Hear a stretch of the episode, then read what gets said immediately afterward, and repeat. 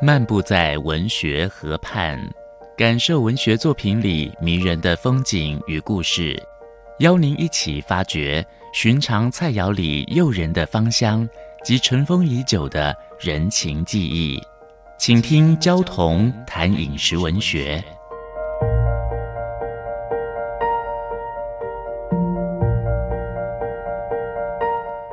大家好，我是焦桐。今天跟各位分享三湾梨。山湾高阶梨又称山湾梨，果粒硕大浑圆，表皮金黄，果核小，果肉细嫩清脆，汁多蜜口，像一年一度的甜蜜演出。三湾乡位在苗栗县最北端，境内山峦起伏。中港溪河道蜿蜒，在这里形成了三个大湾，三湾乡因此得名。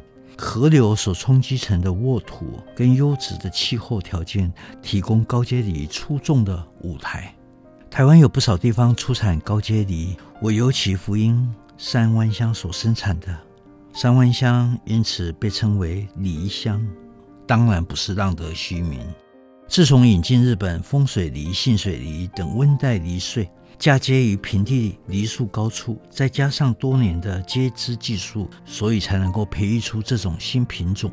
梨的品种很多，果皮颜色都不一样，黄的、绿的、黄绿相间的、褐色的、黄褐的、绿褐的、红褐的，听说还有紫红色的。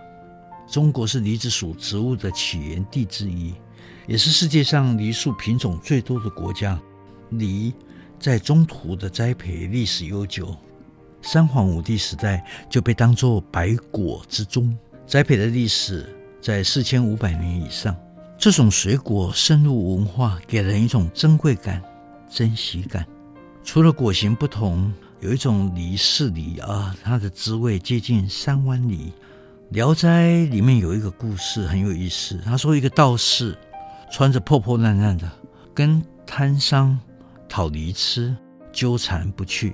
有人看不下去了，买一个给他吃，吃完了就把梨核埋入地里面。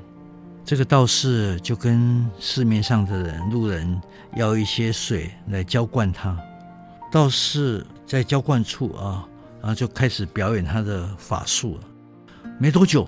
哇，这个梨就开始有嫩芽冒出来，然后很快越来越长越大，变成树了。梨树枝叶扶疏，然后开花，然后结果，硕大芬芳，累累满树。这个道士呢，就在树头摘梨，全部送给那些观赏的人啊。这一棵梨树很像英国童话《杰克与豌豆》，都带着说教劝世的意志。那卖梨的乡下人虽然吝啬，虽然没有送梨给那个道士吃，但是梨是他的私人财产啊，是他自家营生的资本啊。那妖道既要梨要不到，就用乾坤大挪移把乡下人的梨转移到树上去，再分送给围观者。会法术就这样整人啊，卑鄙可恶！呃，民间都相信常吃梨的人感冒几率比较低。梨可以被视为全方位的健康水果，它能够清肺养肺、止咳去热。从前削梨切片都先泡盐水，防止水梨变黄。现在的梨越来越美味，削一个就活即吃完了，来不及让它变黄。《红楼梦》第八十回提到宝玉到天齐庙烧香，询问王道士。可有医治妇人肚病忌妒的方法？